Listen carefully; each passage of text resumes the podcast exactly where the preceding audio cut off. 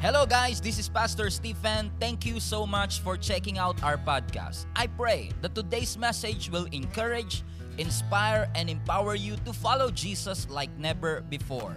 God bless you as you listen to the word. Father God, we want to say thank you. We honor you for this very wonderful time that we have to feast at your word. Ang aming dalangin, Panginoon, patuloy kaming maging bukas para sa iyong mga salita sa oras na ito. Ikaw ang pumagitna at nawa, matuto kami, Panginoon, maging praktikal at kapakipakinabang ang aming pag-uusapan sa hapong ito, sa umagang ito. Marami pong salamat. Ito ang aming panalangin sa pangalan ni Jesus. Amen. Amen. By the way, pwede nyo din i-share kahit nandiyan kayo sa upuan ninyo. Alam ko namang online din kayo talaga. o, di ba? Are you ready, church? I want to talk to you about on this subject, come and receive.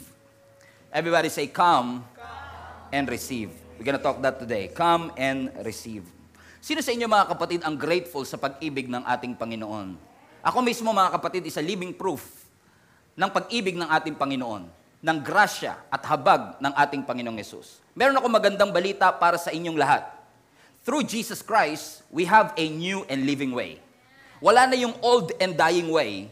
Sa pamamagitan ng ating Panginoong Yesus, meron na tayong new and living way. Dahil kay Jesus, hindi na lang puro trials ang pwede mong i-expect. Pwede ka na rin mag-expect ng triumphs. Dahil kay Jesus, hindi na lang puro mess ang iyong i-expect. Pwede ka mag-expect na yung mess na yan ay kayang gamitin ng Lord para maghatid ng message sa buhay ng ibang tao through your life. Ibig ko sabihin mga kapatid, hindi na lang puro test ang ating aasahan, hindi na lang puro hirap ang ating aasahan kasi sa gitna ng hirap at sa gitna ng mga pagsubok sa ating buhay, makakaasa tayo na may Diyos na nakakarinig ng ating panalangin. Diyos na hindi galit sa iyo, Diyos na maawain at Diyos na gracious sa bawat isa sa atin. In fact mga kapatid, God so loved the world and God so loved you as messed up as you are that He came. Yung jowa mo nga, kabilang kanto lang, hindi ka mapuntahan. Mahal ka niyan, ha? Pero ang ating Panginoon, mga kapatid, milya-milya ang... Di- Mula langit, He came down from heaven. Alam ng Diyos, hindi mo kayang pumunta ng langit, kaya yung langit na mismo ang bumaba para sa iyo. And He came to seek and to save, not the holy, not the perfect, the lost, the imperfect. What a good news, mga kapatid. Kasi kahit yung pastor na nakatayo sa inyong harapan, hindi po perpekto. At ako ay isa sa mga misyon ng ating Panginoon. Pinuntahan ako ng Diyos. Pinuntahan ka ng Panginoon, hindi para bisitahin ka, kundi para ibigay ni Kristo ang kanyang buhay sa iyo. And Jesus came to destroy the works of the enemy. He came for the broken. He came for the sick. He came for you and for me. May mga messed up na buhay. Hindi maganda ang ating mga nakaraan. At hanggang ngayon, hindi pa rin maganda. Pero maraming salamat sa Panginoon. Mapagmahal ang Diyos na ibinigay niya ang kanyang anak. Pinuntahan niya tayo rito para tayong lahat ay mabigyan ng buhay na walang hanggan. Kapag nagbabasa ka ng Bible, parang nakakatakot si Lord ba? Kapag hindi ka karapat dapat, parang papatayin ka niya. Kaya maraming tao tuloy, ganun din. At, at, at please lang, ha, maiba lang ako ng konti. Huwag niyo naman kaming gawing pana, kaming mga pastor, huwag niyo naman kaming gawing panakot sa mga anak niyo. Pag nagwawala yung mga anak niyo, uy, bumihib ka, Jesse Pastor, Jesse Pastor, yung anak niyo naman takot na takot sa amin. Mababait po kami. Mababait po kami. Kasi meron tayong ganong mindset, may old mindset tayo na ang Diyos natin galit sa atin. That God is not approachable. But we have a new and living way. That when you come to the Lord in the Old Testament, you will die. But when you come to Jesus right now, you will live. Bakit mga kapatid? Sapagat ang ating Panginoon ay may magandang mensahe sa bawat isa sa atin. Mahal ka niya kahit sino ka pa. Sabihin nyo nga po sa katabi mo yan, mahal ka ng ating Panginoon. Salamat sa ating Panginoong Yesus. He is, my, He is the strength for the powerless. He is the hope for the hopeless. Ang ating Panginoon ang nagbigay sa atin ng bagay na hindi natin kayang i-provide para sa ating sarili. He gave you the freedom. He gave freedom to those who are enslaved. And He gave victory to those who are defeated. Ganyan kakamahal ng ating Panginoon. Ganyan kabuti ang pag-ibig ng Diyos sa iyo. Paano nangyari ito? Paano nangyari itong new and living way? Basta na lang ba ito automatic? Na nangyari na lang na walang ka, ganun-ganun lang ba yun, pastor? Ay hindi mga kapatid, sinacrifice ni Kristo ang kanyang buhay para mangyari ito. You cannot expect blessing, you cannot expect victory kung wala si Kristo. But right now, we have a new and living way. Na instead of curse, we can expect blessing. No, amen. That instead of poverty, we can expect abundance. Because Jesus came for you and for me. How did that happen? Jesus died for you. Namatay po si Kristo para sa iyo. At ang kanyang dugo ay na-shed para ang iyong mga kasalanan, watch this, ay magkaroon po ng kapatawaran. Whether you believe it or not, because of the Lord Jesus Christ, your sins have been forgiven. I don't know who is this for. Pero marami sa inyo hanggang ngayon, guilty pa rin. Hindi kayo makalapit sa Panginoon kasi feeling nyo hindi kayo tatanggapin ng Panginoon. But here I am telling you mga kapatid, the greatest news of all time. Come to Jesus as messed up as you are because He loves you. How did that happen? Jesus died for you. Hebrews 9:22. Ang sabi ho rito, in fact, the law requires that nearly everything will be cleansed with blood. But without the shedding of the blood, whew, there is no forgiveness. Ibig sabihin, walang kapatawaran tayong i-expect kung walang dugo na tumigis mula sa ating Panginoong Yesus. Kasi yung kapalit ng ating kasalanan, dugo ni Kristo. Sa old and living, uh, sa old and dying way, kapag ikaw ay nagkakasala, kailangan may hayop na masacrifice for on your behalf. Kailangan yung dugo ay mashed. Naalala niyo si Adan at Eva? Yung, yung sila ay nagkasala. Naalala niyo po ba yun, mga kapatid? O, nasa Revelation po yung tagpo na yun. Oh, may revelation sa Genesis kayo naman. Okay? Na naalala niyo si Adan at Eva nung nagkasala sila mga kapatid. They deserve to be punished. They deserve to go to hell. They deserve to die. Nagkamali sila sa ating Panginoon. Pero alam niyo, napakabait ng Diyos. Genesis pa lang mabait na ang Diyos. Na sa kabila ng kanilang kasalanan, na-realize nila, dahil sa kanilang pag, pag, paglabag sa Panginoon, na-realize nila na sila ay hubad. Na, na, na, na-open yung eyes nila about their naked, nakedness, but instead na patayin sila ng Diyos, instead na magalit ang Panginoon sa kanila. Amen? Ang ginawa ng Panginoon, dinamitan sila ng Diyos.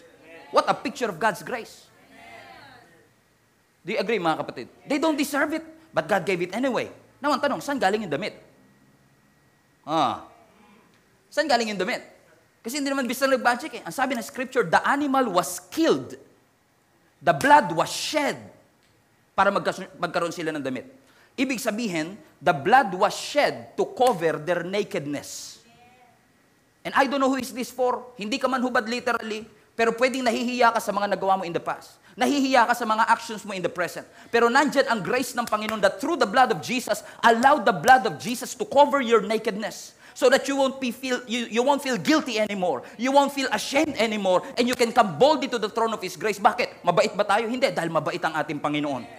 That God's grace will cover your nakedness. That God's grace will cover your shame. Napakabuti mo, Lord. Na si Kristo ay namatay para sa atin, yung pinapanood nating Passion of the Christ, that is for you, my friend. My friend.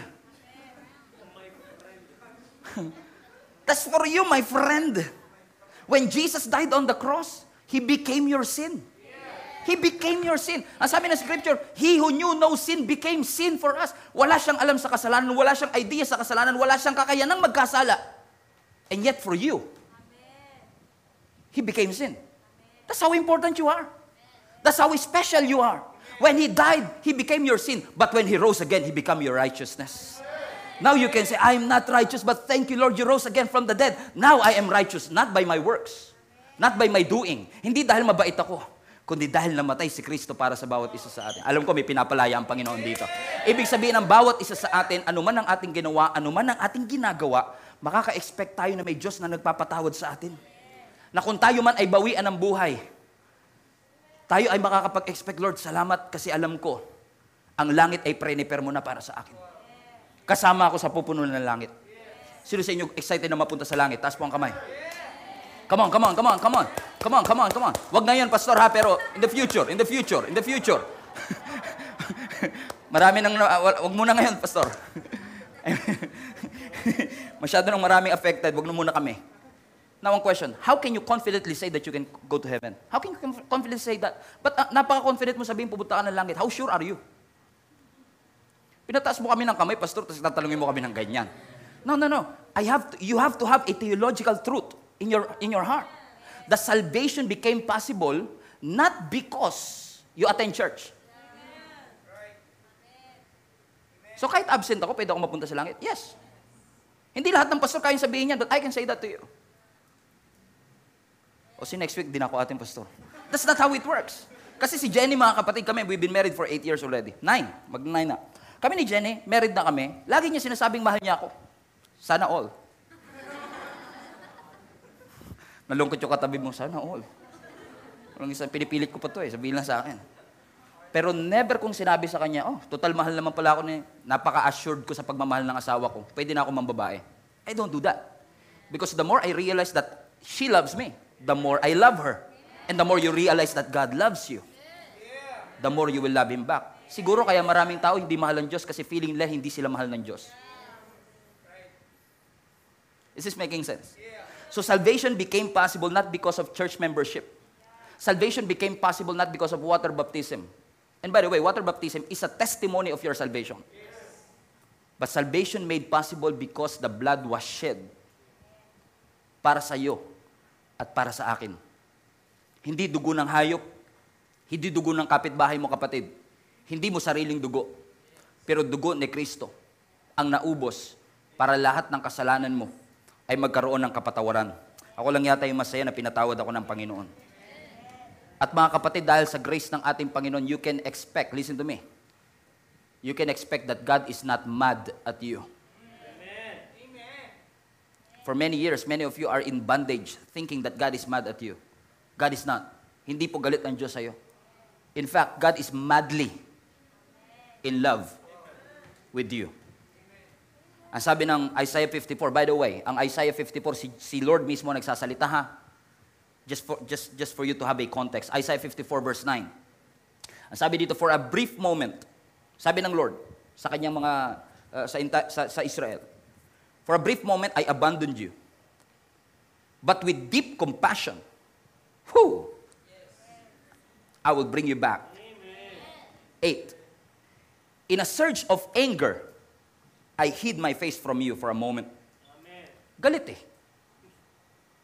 But with everlasting kindness, I will have compassion on you. Says the Lord, in case you doubt. Says the Lord, our Redeemer. And I love verse 9. Are you ready for verse 9? Fasten your seatbelt. Fasten your seatbelt for verse 9. And to me, this is like the days of Noah.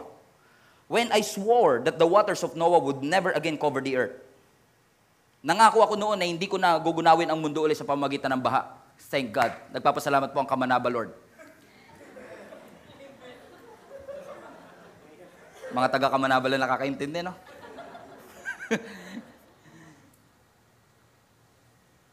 To me, this is like the days of Noah nung nangako ako, kaya nga may rainbow, di ba? Ang rainbow, pag nakikita mo, wag mo isipin yung ginto agad. Nilagay ng Lord ang rainbow, hindi para magkaroon tayong ginto, kundi para i-remind ka sa covenant ng Lord, hindi ko nagugunawin muli ang mundo sa pamamagitan ng baha. Sinabi niya yan eh. Pero tingnan yung last part. So now, I have sworn not to be angry with you and never to rebuke you again. Watch this. Napansin niyo ba yung salitang I have, so now I have sworn. Hindi na kailangan mangako ng Diyos. Diyos yun eh. Kanino siya mangangako? Kanino siya manunumpa? Wala na mas mataas sa kanya eh. Di ba nanunumpa lang tayo sa mas mataas sa atin? Wala na. Pero hindi. Pero gusto niyang sabihin sa iyo mga kapatid, na ganun siya kaseryoso. Nung sinabi niya, that because of Jesus Christ, kasi ang context ito, Isaiah 53, he was, uh, pro- uh, Isaiah was prophesying about the birth of the Messiah and the Redeemer.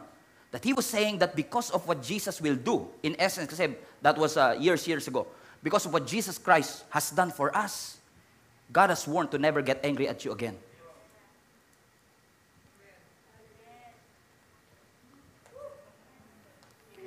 So God is not against me. God is for me. Pastor, hindi mo ako kilala. Yun ang maganda. Hindi kita kilala. Pero kilala ka ng Panginoon. And this is what I want to say to you. Jesus knows everything about you. And yet, He chose to love you anyway. Pag nalaman niya ng iba yung mga tinatago mo dito, hindi ka nila mamahalin eh. Pero ang Diyos, alam na alam niya laman ng puso mo, and yet He chose to love you. Pinili pa rin ng Lord na mahalin ka. At takot si Satan na alam mo yan. Alam mo, na-realize ko, may na-realize ako nang, nang pinag-aaralan ko to. Alam ko na ang pinakamatinding takot ni Satan. Nalaman ko na. I believe na ang, that Satan's greatest fear is the blood of Jesus. Takot siya sa dugo ni Kristo. Takot siya na ina-apply mo yung dugo ni Kristo sa buhay mo. Takot siya doon. Kasi alam niya na once in-apply mo ang blood of Jesus, covered ka. Amen. Hindi ng PhilHealth. Hindi ng health insurance ng dugo ng ating Panginoong Yesus. Bakit? Kasi yung dugo ni Kristo, it guarantees your forgiveness. Hanggat may dugo, alam ko at pwede ko sabihin, Lord, salamat, pinatawad mo na ako. Mali ang ginawa ko, pero salamat, pinatawad mo na ako. And the blood of Jesus conquered your past. He took care of it. He loves you so much, mga kapatid. So wag ka na, magpa, wag ka na magpamulto sa nakaraan. Inayos na ni Lord John. Hiningi mo na ng tawad, di ba? Naniwala ka na sa dugo ni Kristo. Oh, yun ang garanti ng kapatawaran mo. At yun ang nag-conquer ng past natin. Yun ang naging dahilan, kapatid. Kaya kaya natin sabihin, Lord, salamat. Hindi po ako karapat-dapat noon hanggang ngayon. Pero salamat, tinanggap mo ko. Alam niyo, ang nakakalungkot mga kapatid, tanggap ka ni Lord, yung simbahan, hindi. Yun nga, mahirapan no. Kasi the church is disqualifying the very person that the blood qualifies. Nakakalungkot lang na dinidisqualify ng tao yung qualify na ng Diyos. Kapatid, kin- ka na ng Panginoon because of the blood of Jesus that was shed to you. Pastor, kinakabahan ako sa mga preaching mo ha. This is becoming dangerous. Paano kung gawin ng mga member mo, magkasala na sila na magkasala? As I've said mga kapatid, that's not the effect of God's grace. The effect of God's grace in your heart is you will love God even more. Mas lalo mong mamahalin ng Panginoon, mas lalo ka maglilingkod sa ating Panginoon. Kasi yung, ang pangit ng nakaraan mo, but His grace rewrites your story. Pangit ng kwento mo, brad eh. Sa totoo lang. Pangit kwento natin eh. Pero salamat dahil ma- maawain ang ating Panginoon. Amen? Pangit ang ating nakaraan, pero ang Diyos ay merciful sa atin. Nire-write niya ang ating storya. At sinabi ng Panginoon that what you do is not who you are. What you did is not who you are. You are not what you've done. Hindi kung ano man hi- hindi porket ikaw ay nagsinungaling ngayon noon ay ibig sabihin sinungaling ka na ngayon. Jesus Christ rewrites your story. Every time you ask God for forgiveness, and every time you, you, you ask God for His grace and His mercy, you realize, Lord, hindi ko kaya on my own strength. Hindi ko kaya maging perfecto. Sino sa inyo agree sa akin? Hindi natin kaya maging perfecto. Huwag nyo nang tangkain. Pero salamat, ang perfection ko ay si Kristo mismo. That every debt is canceled, every single sin, past, present, and future, have been forgiven, and the victory is won. Hmm, hallelujah. God is not angry at you. In fact, ang sabi nga ng scripture, your sins, I will remember no more. Everybody say that in the chat. Everybody say it to your neighbor. Your sins, God remembers no more. Whoa! Wow! What a statement mula sa ating Panginoon. Alam niyo ibig sabihin ng your sins, I will remember no more? Ibig sabihin, dating naalala ng Diyos. Pero not anymore. You see the difference? Amen? Now, we are not saying na makakalimutin ang Diyos. Kasi kapag ang Diyos mo makakalimutin, hindi yan tunay na Diyos. Walang Diyos na makakalimutin. Amen. Diyos nga nagpo-provide. Minsan may nagtanong sa akin, Pastor, ba't ganyan sa simbahan niyo? Parang wala kayong mga image-image, mga ano, mga ribori-bultong ganyan. Sabi niya gano'n. Napansin ko parang hindi kayo sumasama sa mga rally-rally, nagbubuhat-buhat ng mga ano, sabi ko. Ay sabi ko sa kanya, ay kapatid, sa totoo lang, ano eh, hindi naman Diyos ang kailangan ng buhat, tayo. Wala kayong mga ribultong pinupunas-punasan. Eh, hindi naman si Lord ang marumi, tayo. Tayo dapat punasan. Ganun, ganun kabait ang Panginoon sa bawat isa sa atin. That's why mga kapatid, Jesus is necessary kasi you are one sin away from hell. Isang kasalanan lang, impyerno punta mo eh. One sin away. And how perfect are we? Can, can we really maintain that sa ating buhay? Just one week na hindi ka magkasala, is that even possible? I don't think it is. Amen? Kasi kaya mong pikein sa salita, kaya mong pikein sa gawa, pero hindi mo mapipeke yung isip natin. Marami nang napatay dyan, hindi lang lamok. Kapitbahay mong chismosa, namatay na dyan. Ang dami nang namatay dyan. Walang perpekto pagdating sa ating kaisipan. Kaya po ang Diyos, napakagandang pag, napakaganda nitong sinasabi mo, Lord, na yes, you once remember my sin, but now you don't. So, you can, but He won't. He can, but He won't. Kaya niyang alalahanin, pero pinili niyang hindi alalahanin. Dahil si Kristo ay nagsuffer na para sa iyo at para sa akin. Kaya po necessary ang grace kasi alam ng Diyos na pupunta tayo sa impyerno. And this is the power of His grace. This is the power of the gospel because God's grace brings life. Life into your soul. It brings life. Nabubuhayan ka every time you were reminded of God's grace in your life. Na sabi ng Romans 3.23, uh, 24 rather, you were justified. Pinawalang sala ka na. Woo! Boom! You, you were justified by faith. Ang sabi ng John chapter 1 verse 29, Behold the Lamb of God who takes away. Sa old and dying way, kinocover ang kasalanan. Sa new and living way, it was taken away. Baliwala na. Romans 5.8, that while we were still sinners, Christ died for the ungodly. Hindi inantay ng Diyos na magkaroon ka muna ng pagkakataong makilala siya bago kanya patawarin. O bago magkaroon ng accessibility, ang kapatawaran rather. Pero sabi ng Romans 20, uh, 5 verse 8, kahit na tayo makasalanan pa, namatay na si Kristo para sa bawat isa sa atin. And the, the, uh, minsan ba iniisip niyo po kung gaano ka, katindi yung statement na yon? That while you are dead, Christ died for you. Think about it. Kung patay ka, wala kang kakayanang humingi ng tulong. So hindi ka niligtas ng Diyos dahil humingi ka ng tulong. Patay ka nga eh. So when you were dead, you cannot help yourself and you cannot ask for help. Patay ka eh. Now, think about this. While you were dead, Christ died for you. So if it's not grace, what is it? Grace ng Lord yan. Demonstration ng pag-ibig ng Panginoon. And watch this mga kapatid, don't miss this. At yung sinasabi kong grace na ito ay available para sa lahat. John 3.16, God so loved the world that He gave His only begotten Son so that whoever Pagdating sa whoever, it qualifies you and me. Hindi tumitingin to sa edukasyon, hindi to tumitingin sa ating kaalaman at katalinuhan. Ang tinitignan nito, may pananampalataya ka ba na si Kristo ay namatay talaga para sa iyo? Na pinatawad na talaga ni Kristo ang iyong kasalanan. And now you will receive His grace and you will experience His grace. Ano ba ang grace na yan, Pastor? Lagi mo binabanggit yung grace na yan. Sino ba yung grace na yan? grace, ibig sabihin kagandahang loob ng Panginoon. What is grace? Grace is getting what you don't deserve. That's grace. Supposing, meron kang trabaho tapos hindi ka pumasok na isang buwan. Awol ba? Walang paapaalam. Tapos nagulat ka, pag check mo ng ATM mo, may sweldo ka pa din. Kompleto, ha? Tapos hindi kinaltas yung SS mo, hindi kinaltas yung pag-ibig mo, eh gulat na gulat ka ngayon. Sabi mo, grabe yung boss ko, napaka, napaka maawain. Pero ay mo, hindi ako pumasok. Binigay pa yung sweldo ko. Ay kapatid, hindi awa ang tawag doon. Yung hindi kanya tinanggal sa trabaho, yun yung awa.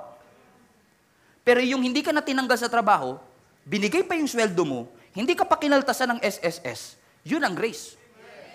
Kaya maraming hindi makaunawa. Kasi it's too good to be true. How come na isang makasalanan katulad ko tinanggap ng Panginoon? Wala akong pwedeng i-offer sa Panginoon, pero binigay niya yung buhay niya sa akin. Buong buhay ko, nagpakawalwal ako sa buhay. Ang dami kong pagkakamali at pagkukulang. Tapos sasabihin mo sa akin, Pastor, mahal ako ng Panginoon. That's why we don't understand God's grace because it's just too good to be true. That's why my point is this, mga kapatid. We can always come to God as best as we are. Let me share to you a story in Mark chapter 3. Kasi interesting tong yung chapter na ito sa Mark chapter 3 kasi meron pong isang uh, lalaki na deformed, okay? Ang, ang kanyang uh, ang kanyang kamay. At kung titingnan niyo po ang konteksto ng Mark chapter 3 na ito, ang mga Pharisees ay nagagather sa paligid ng ating Panginoong Yesus. Pero surprisingly, yung mga disciple ni Jesus medyo pasaway din talaga. Kaya may chance ka pa. Sabi mo sa katabi, may chance ka pa. Kahit nga disciple ni Jesus, may Judas pa rin eh. May chance ka pa. May chance ka pa. Amen. Nagagather ang mga Pharisee kasi gusto nilang hanapan ng mali si Jesus. And nung nagagather sila para kumain, itong mga disciple naman, pasaway din yung sipo, hindi nagugas ng kamay bago kumain. Yun lang ang issue nila ha. Hindi nagugas ng kamay. Galit na galit ang mga Pharisee kasi hindi nagugas ng kamay ang mga disciple bago sila kumain. Yun yung context ng Mark chapter 3. Now, para mas maintindihan nyo, kasi ako nga, Pastor, hindi never talaga nagugas, kahit may COVID pa yan, ha? Partida, Pastor. Ano, iba yan, iba to. Kasi noon, nung unang panahon, mga kapatid, nung unang panahon, uh, meron silang ceremony, ceremony, bago ka kumain, kailangan talaga may washing of hands na ceremony. So, talagang very, ano, very strict na religious law yun sa panahon na yun. Kaya nakita ng mga Pharisees yun, na-offend sila eh. Sabi nila kay, kay, kay Jesus, bakit mo inaayaan na itong mga, mga ano mo, mga disciple mo, hindi naguhugas ng kamay? Alam niyo, si, si Jesus, surprisingly, iba yung naging expression eh. Ang naging sagot ng ating Panginoong Yesus, mga hypocrite kayo. Sabi ng Panginoon sa mga Pharisees, ha? you hypocrites. Sabi niya, you prioritize your own tradition. Totoo nga, sinasabi ni Prophet Isaiah, sabi ng ating Panginoong Yesus na, na kinoconfess ng bibig nyo na siya ang Diyos nyo, pero ang puso nyo malayo sa akin. Bumsabog sila lahat eh. And you have to understand, listen to me, you have to understand that this is the most religious person on earth back then. Na pinagsasabihan ni Jesus na hypocrite. Bakit? Galit na galit sila dahil hindi naghugas ng kamay. Ang sabi ng Lord, ino-honor niyo ako sa bibig niyo, pero ang puso niyo napakalayo sa akin. Bakit? Ini-emphasize ng ating Panginoong Yesus that God is not concerned just on your behavior modification. God is really concerned about your heart transformation. Gusto ng Lord mabago talaga ang puso mo. Kaya si Lord talagang he's sick and tired of hypocrisy. He's sick and tired of it. And then he goes on sa Mark chapter 3, pero and Jesus went into the synagogue again And notice a man with a deformed hand. Since it was a Sabbath, look at this. Tignan nyo yung, papakita ko lang sa inyo, iba't ibang mga tagpo ha. Para ma-realize yung mga kapatid. Kung gaano natin minsan tignan yung ibang tao. Jesus went to the synagogue and notice a man with a deformed hand. So may issue itong lalaki ito, deform yung kanyang kamay. Since it was a Sabbath, at kapag Sabbath, in case you don't know, they cannot move. They cannot work. They are, it's illegal to work on Sunday, uh, on, on Sabbath day o Saturday for that matter. And sabi in scripture, since it was Sabbath, watch this. Jesus' enemy watch him closely. Yan lang talaga mission nila sa buhay. Ubus oras sila, kaka... Bakit? Kasi if he healed the man's hand, they plan to accuse him of working on a Sabbath.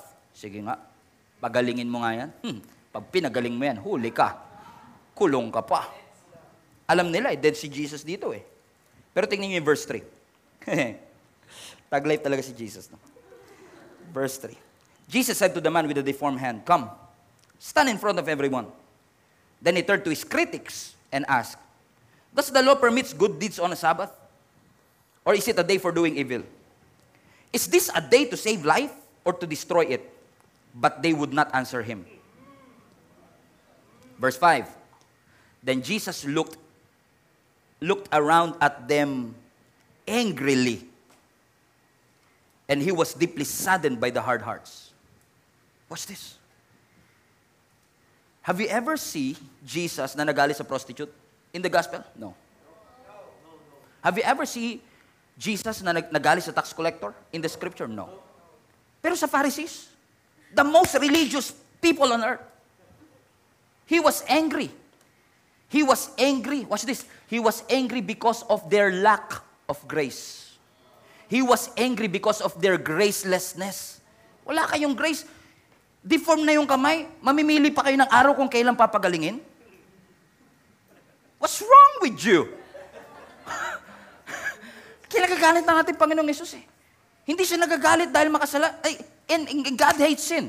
Just establish that. Ayaw ng Diyos ang kasalanan. Ayaw natin ang kasalanan. Hindi tayo pabor sa kasalanan. Pero minsan yung kasalanan mo ang pwede mong gawing lisensya at sabihin sa Panginoon, Lord, makasalanan ako, kailangan ko ng tagapagligtas. Then he, he, he was not, ang, God is not angry at you kapag lumapit ka sa Kanya. At sabihin mo, Lord, pagalingin niyo ako. Lord, patawarin mo ako. Hindi nagagalit sa iyo ang Diyos. Kapag ginagawa mo, tumingi ka ng kapatawaran sa Kanya, gawin mo lang ng gawin. Jesus is angry because of their lack of grace. They were so graceless. He was sick and tired of it. That's why he looked around. Angrily, he was deeply saddened by their hard hearts. Ang titigas ng puso ninyo. He was angry at the Pharisees for their gracelessness. Tingin ninyo, righteous kayo? Tingin ninyo, you are better than anybody else? Tingin ninyo, maliligtas kayo kasi nakapormal kayo na damit? Tingin ninyo maliligtas kayo kasi gamit nyo mga Christian lingo? Tingin nyo maliligtas kayo dahil dahil uh, nagpa-water baptize kayo? Tingin nyo maliligtas kayo kasi itim ang buhok ninyo?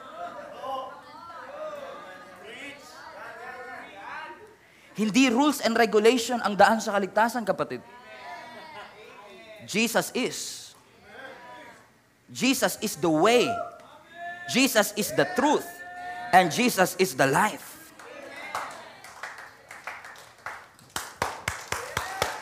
Woo! Jesus, thank you, Lord. And then let's jump to Mark 7, another story.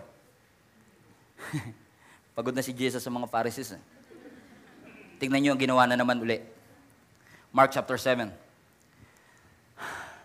From there, he arose and went to the region of Tyre and Sidon.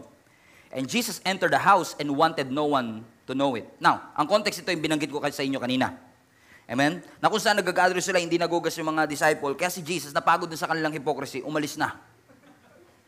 Tingnan nyo yung Mark 7, no? Pansin nyo, verse 7 na verse... Uh, ah, ibang version pala to. Pero ang sabi ng uh, version na binabasa ko is, From there, he arose and went to the region of Tyre and Sidon. Everybody say, from there. Everybody say, from there. From where? From there, from where? Galing siya sa Jerusalem. Galing siya dun sa incident sinabi ko hindi nagugas yung mga disciple. Pagod si Jesus eh. Amen? And from there, he went to Jerusalem. Iniwan niya ang Jewish provinces. Iniwan niya ang quote-and-quote comfort zone niya. He went to a Gentile territory. For what reason? Para magpahinga. And look at what happened. Sabi ng verse na yan, he entered the house, did, but he did not, so he did not want anyone to know it. Kasi nga, he wants rest. And yet, he could not keep his presence secret. Hindi mo kasi talaga, ma- pag si, si, si Jesus dumating sa bahay mo, hindi mo madidina yung presence niya. May kilala ba kayong tao, pagpasok pa lang sa bahay, ramdam mo kagad presensya? Amoy pa lang, alam mo na eh. Ikaw to. Amoy paa. oh, sabi mo, your presence is felt. Si Jesus ganun din. Every time he, he, he, he, he goes into a room, every time na papasok si, si, si Lord sa isang bahay, at kung ang Lord papasok sa puso mo, hindi pwedeng hindi maramdaman ng ibang tao na may Jesus ka talaga sa puso kasi may magbabago sa iyo eh. At, at, at in this context mga kapatid, I believe na His presence was not kept secret. Kasi mga tao maingay eh. Uy, si Jesus, napapalitaan ko, nagpapagaling yan. Kaya lahat ng mga may sakit tuloy, naglabasan sila. Kasi kapag may sakit ka, desperado ka, hindi pwedeng hindi mo mapansin ng Diyos eh. Kasi susukuan ka ng doktor eh. Pero ang Diyos hindi ka susukuan. Susukuan ka ng wallet mo eh. Urang check up pa lang, kapos na eh. Magkano, Dok? 500? Tinapik mo lang balikat ko, 500 na kagad. Di, ano ka na, depressed ka na kagad eh. Grabe naman. Ang mahal. Sinukuhan ka ng doktor, pero hindi ka sinukuhan ever ng ating Panginoon. Amen? So, so I believe that people are in need of Jesus na, na kaya, kaya si Satan gagawin niya ang lahat mga kapatid para hadlangan kang lumapit sa Panginoon. Pero anong gagawin mo pag may sakit ka? Di ba maghahanap ka talaga ng solusyon? Di ba nga kahit walang pera, ipapangutang mo yan eh. Kaya nga mga Pilipino, di ba, pag sinukuha na ng doktor, kanino pupunta? Albularyo. May diwendi kang na-offend. Kita mo to? Yan yung ulo niya. Kandila, tawas, lahat na. Desperado kasi. If you are desperate enough, gagawin mo ang lahat. Watch this. Pastor, hindi ganyan personality ko. Hindi ako ganyan. Hindi ako katulad ng iba na pagka-desperado sila, napapakamatay sila sa... No, no, no, no, no, no. If you are desperate, your personality is irrelevant. It is irrelevant. Lahat ng taong desperado, hindi nila namamalayan na desperado na sila. Kasi if you are in, really in need of Jesus and you are desperate for healing, if you are desperate for financial, uh, kung meron kang financial trouble, you cannot hide the sufficiency of God in your life. Hindi mo matatago yun.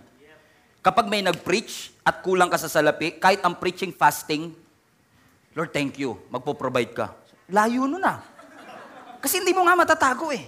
Hahanap at hahanap ka. Excited ka, sabik ka eh.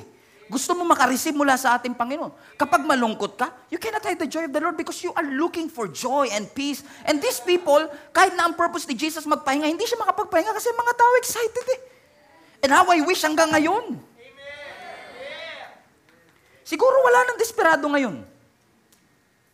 Kasi ang mga taong desperado kahit maulan, nagsisimba. Ang mga taong desperado kahit walang internet, nangungutang ng pandata. May kilala nga ako kahit may may board exam, kahit may hindi ko hindi ko nire-recommend kasi baka bumagsak ka sa exam, sisi mo pa sa akin. Pero ang sinasabi ko lang mga kapatid, how, how desperate really are you? And there was this one woman who is so desperate. Verse 25. For a woman whose young daughter had an unclean spirit. So, i-rephrase ko lang. Yung anak ng babaeng ito, possessed ng demonyo. Alam niyo naman bilang magulang, gagawin mo ang lahat pag magulang ka para sa anak mo. Yun ang nga nangyari. And look at this. Amen? A woman whose little daughter was possessed by an impure spirit came and she fell at his feet. Ah, sabi ko nga sa inyo, kapag desperado ka, your personality is irrelevant. He fell at his feet. Nagpatira pa siya sa Panginoon. Amen? Verse 26. And the, and the woman was a Greek. He was, now, that's amazing. The woman was a Greek. He was a foreigner. Hindi kababayan. He was born in Syrian Phoenicia. So ano siya? Uh, Syrophoenicia. Phoenicia is a modern day Lebanon. Sa, sa Syrian. So, ibig sabihin, uh, ito kasi Syrian na siya, kaya alam niyo na nasa Syria. So, ibig sabihin, half Syrian, half Lebanese. Gets? Okay? So, he was a, so in essence, foreigner pa din. That's the point. Pero inaral ko na rin yung Phoenicia for your, for at least, di ba? Baka sabihin nyo, tamad yung pastor nyo eh. and then look at this. And then she begged. Now, the Greek word for begged is an aggressive tense. Ibig sabihin talagang he kept, sa ibang translation, he kept on begging Jesus. Furiously. Lord, please, please, please, yung anak ko po. He was, he was demon possessed, she was demon possessed. Amen. He begged Jesus to drive the demon, ano daw po? Out of her daughter. Wow. What a coincidence, isn't it? Na si Jesus dumating para magpahinga, hindi siya makapagpahinga kasi ang tao ay desperate sa kanya. Iba, sa ibang translation, ang sabi ng scripture, and then this woman, this foreigner woman, this Greek, Syrian, Phoenician woman, when she heard about Jesus, she can't help it. Alam niyo kung bakit? Posible kasi na ginawa niya na ang lahat para magkaroon ng kalayaan yung kanyang anak. But to no avail. Walang makapagpalaya sa kanyang anak. At anong gagawin mo bilang magulang? Kung ang anak mo ay in bondage. Anong gagawin mo bilang magulang? Kung anak mo ay addict at hindi siya mapalaya ng kahit sinong kaibigan. Walang kaibigan, gagawin mo lahat. Para magkaroon siya ng kalayaan. You do whatever it takes and you will never think twice. Kaya ang, ang tense dito sa Greek, he kept on begging, nobody can stop her. Walang makapigil sa kanya. She's so makulit.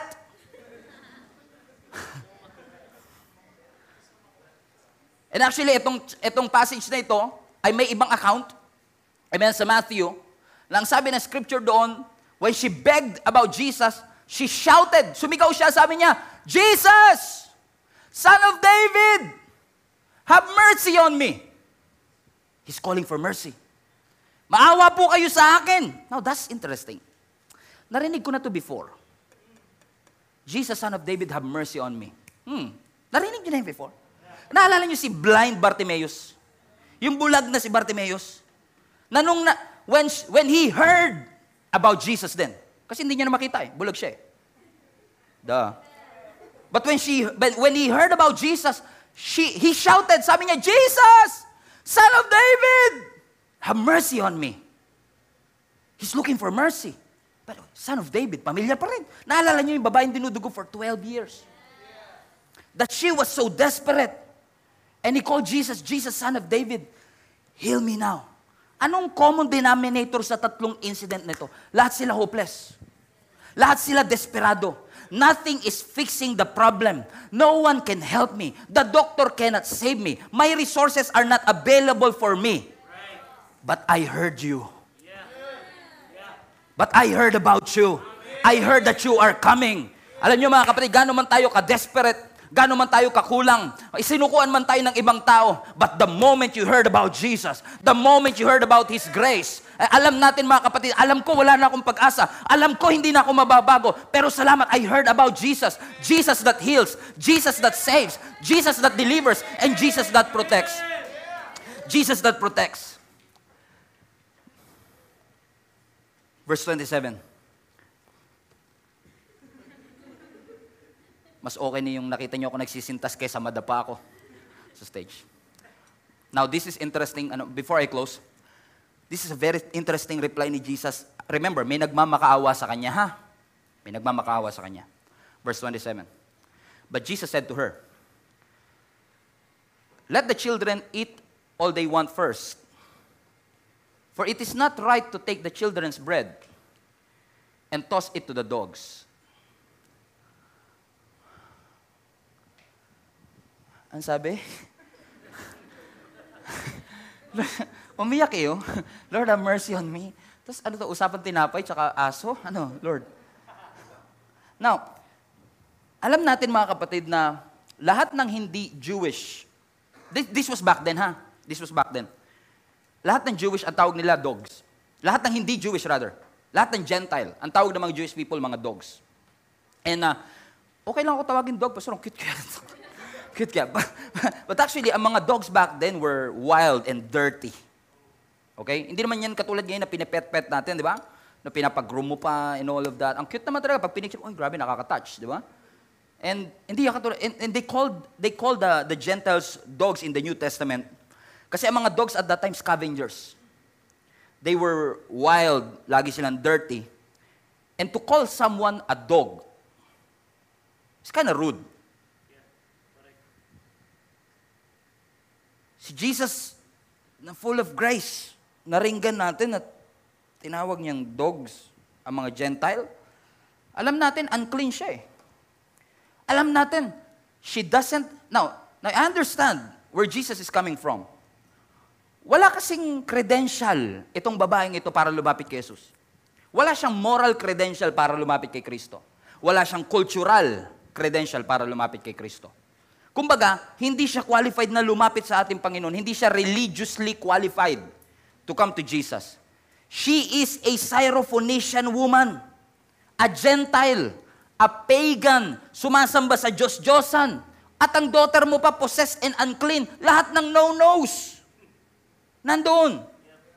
Kaya ang sabi ni Jesus, syempre, bago, ka, bago naman natin bigyan ng pagpapala ang mga foreigner, dogs, unahin muna natin yung mga taga sa atin. Yun yung sinasabi ni Jesus. Eh. Pero tingnan niyo ang sagot ng babaeng ito. And by the way, ang Greek word ng dogs dito ay hindi katulad ng wild dogs. Did I say it right? Ang Greek word nito is puppies. Very interesting, isn't it? That hindi ganun yung tingin ng Panginoon sa kanya. And look at verse 28. And then she answered and said to him, Watch this. Even the dogs under the table eat the children's crumbs. So she was saying, sabi ni Jesus, unahin muna natin kumain yung mga little children. Ibig sabihin mga Israelites. Symbolically. Kayo, dogs lang kayo, nasa ilalim kayo ng table. Talino rin itong babaeng ito eh. Sabi niya, kahit po kami dogs lang, may pag-asa kami makakain kahit patak-patak lang. Ganun siya ka-desperate. Kasi kung sa panahon natin ito nangyari, na punong-puno ng entitled, entitled mentality ang mga tao, that's not right. That's not fair. Dapat lahat pantay-pantay. We want to assert our right. Sasabihin ng ibang tao, I deserve that healing. Deserve ko lahat ng pagpapala ng Panginoon. Entitled ka eh. Pero siya, alam mo, na-realize niya, naiintindihan ko po. Hindi ako Jewish. Naiintindihan ko. Hindi ako deserve sa table na yan. Tanggap ko po yun. And that's what I call humility. Because humility is not denying your weakness.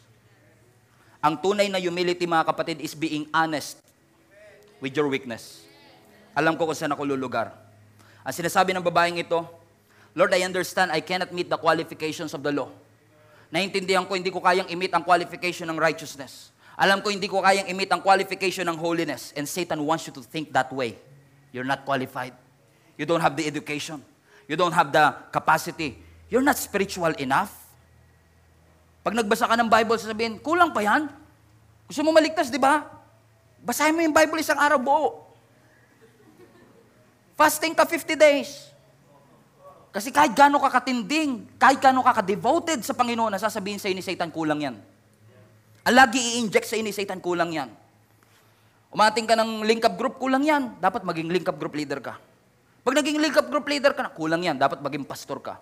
Pag pastor ka, kulang. Laging kulang. E totoo naman, lagi tayong kulang. Because Jesus is our sufficiency. Satan wants you to think that you don't you, you are not experienced enough. Pero what this woman is saying is this. Hindi ako pumunta, Lord, sa iyo based on my qualification. I came to receive. I just want to receive something. Kahit konti lang okay na sa akin.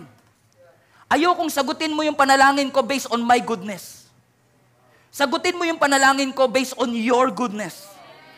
Kasi kung goodness ko ang pagbabasihan, hindi talaga ako makakaranas ng kahit anong answered prayer. Pero maraming salamat sa iyo, Panginoon, kahit hindi ako mabuti. Kahit marami akong kasalanan. As long as you are good, and as long as you are perfect, I can expect grace. You know what? You know what, mga kapatid? That is the grace factor. Because the grace of God placed the best of us and the worst of us on equal ground. The, the, the grace of God placed the, the, the, the worst sinner and the highest performer on equal ground. Naging patas tayong lahat. Matagal ka man sa church o hindi. Patas tayong lahat dahil sa grace. Wow, thank you, Jesus. That the grace of God qualifies the unqualified. Hindi siya qualified lumapit kay Jesus. But Jesus said to her, verse 29. 29, please. For this saying, go your way. The demon has gone out of your daughter. and when he had come to her house, she found the demon gone out and her daughter lying on a bed. Now, watch this. Foreigner to, ha? She doesn't deserve it. But the grace of God puts the best of us and the worst of us on equal ground. Na-realize ko tuloy, oo nga no, sa gospel, yung mga Pharisees and scribes never nakakuha ng blessing. They cannot receive anything because of their righteousness, self-righteousness, and hypocrisy.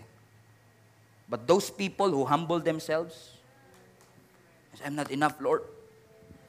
Naalala niyo yung Pharisee tsaka yung, yung publikano na din, pinupukpok niya pa yung dibdib. Hindi ako karapat dapat. Sabi naman ng self-righteous, Lord, buti na lang, hindi ako katulad ng tao na yan. Self-righteous. And I don't know who is this for, pero I, I believe with all my heart, may mga tao ngayon, mga kapatid, na hindi ka pumunta sa church based on your qualification. Hindi ka pumunta sa church based on your own standards. Alam mo, hindi ka qualified. Alam mo, hindi ka karapat dapat. Alam mo, disqualified ka sa harapan ng Panginoon. And yet, you come here, and yet you attend this church because you are expecting something, Lord, kahit tira-tira.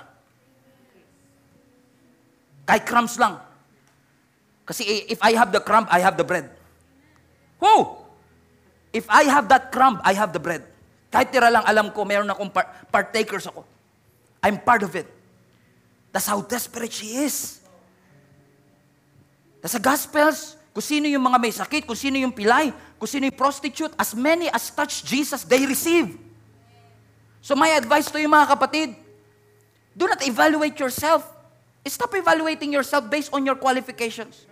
Kahit anong gawin natin, Pastor, hindi pa ako nakakapag-pray, natanggapin ako ng Panginoon kasi ako hindi ako karapat dapat. Alam mo ba, kahit mag-pray ka pa ng ganun, kung hindi rin, kung hindi rin sincere sa ating puso, it's nothing. God is looking at your heart and saying to all of you mga kapatid, just come and receive. Just come to Jesus and receive. Yan ang gusto ko sa ating Panginoong Isus eh. Hindi sinabi ng Lord na, come and I will give more commandments. Napasin niyo si Jesus, sa gitna, na, naalala niyo yung mga disciples, nasa loob sila ng, ng kwarto nila. Si Jesus, He rose again from the dead. Naalala niyo, three days after He was crucified, Jesus rose again from the dead. Takot silang lahat, nasa isang kwarto sila kasi alam nila sila susunod. And then sabi ng scripture, habang sila'y takot, Jesus appear in the midst of them. Ang unang word si Jesus, Shalom. Peace. What is he saying? I'm not here to ask you for more. I want to give you more. Receive. Come. Receive. Come and receive. Matthew 11, 28. Come to Jesus, all of you who are weary and heavy laden. Konting hermeneutics lang. Alam niyo po ba yung sinasabi ng Matthew 11:28 na come to me, all of you who are tired, is actually in the Greek, tired of religion. Tired na kayo mag-perform na mag-perform to be at your best with God. But to, alam mong hindi ka karapat dapat, ang sabi ng Panginoon, okay, suko ka na. Suko ka na trying to pretend who you don't, ah, na hindi naman ikaw. Nagpe-pretend ka na holy, nagpe-pretend ka na matuwid. Come. I know you're tired. Come to me.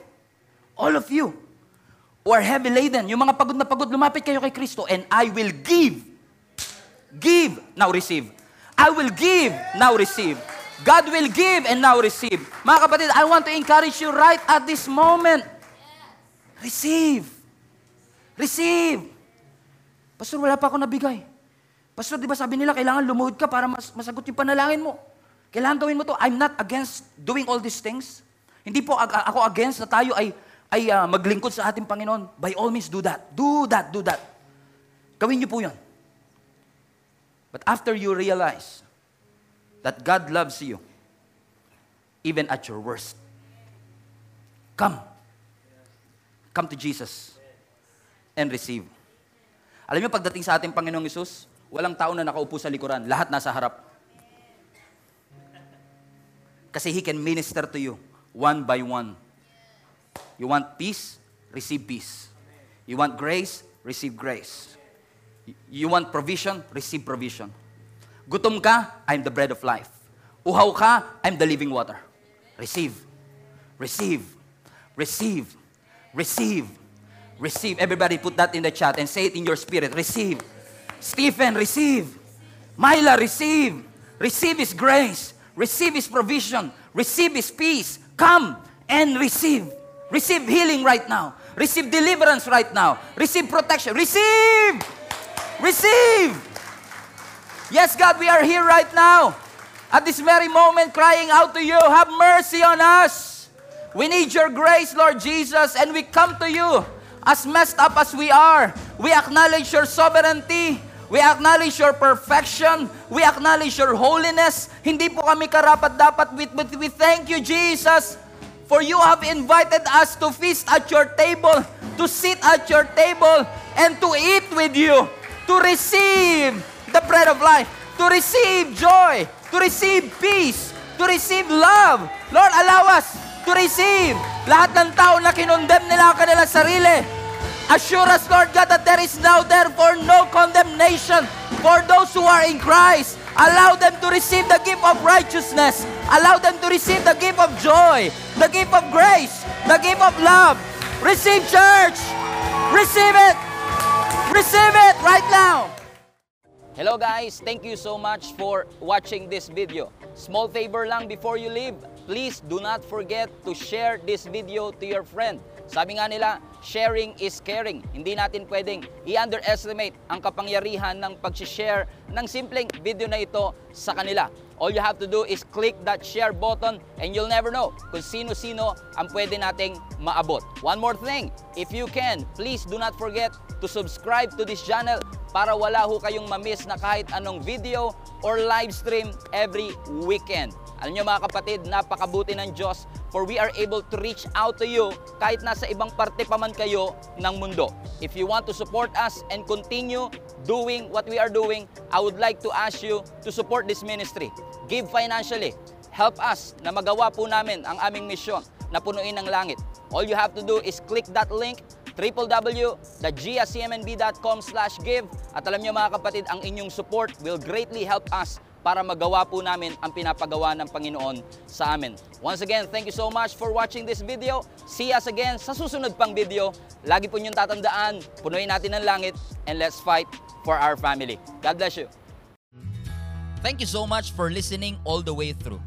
If this has been a blessing to you, I want to personally encourage you to give financially to support this ministry.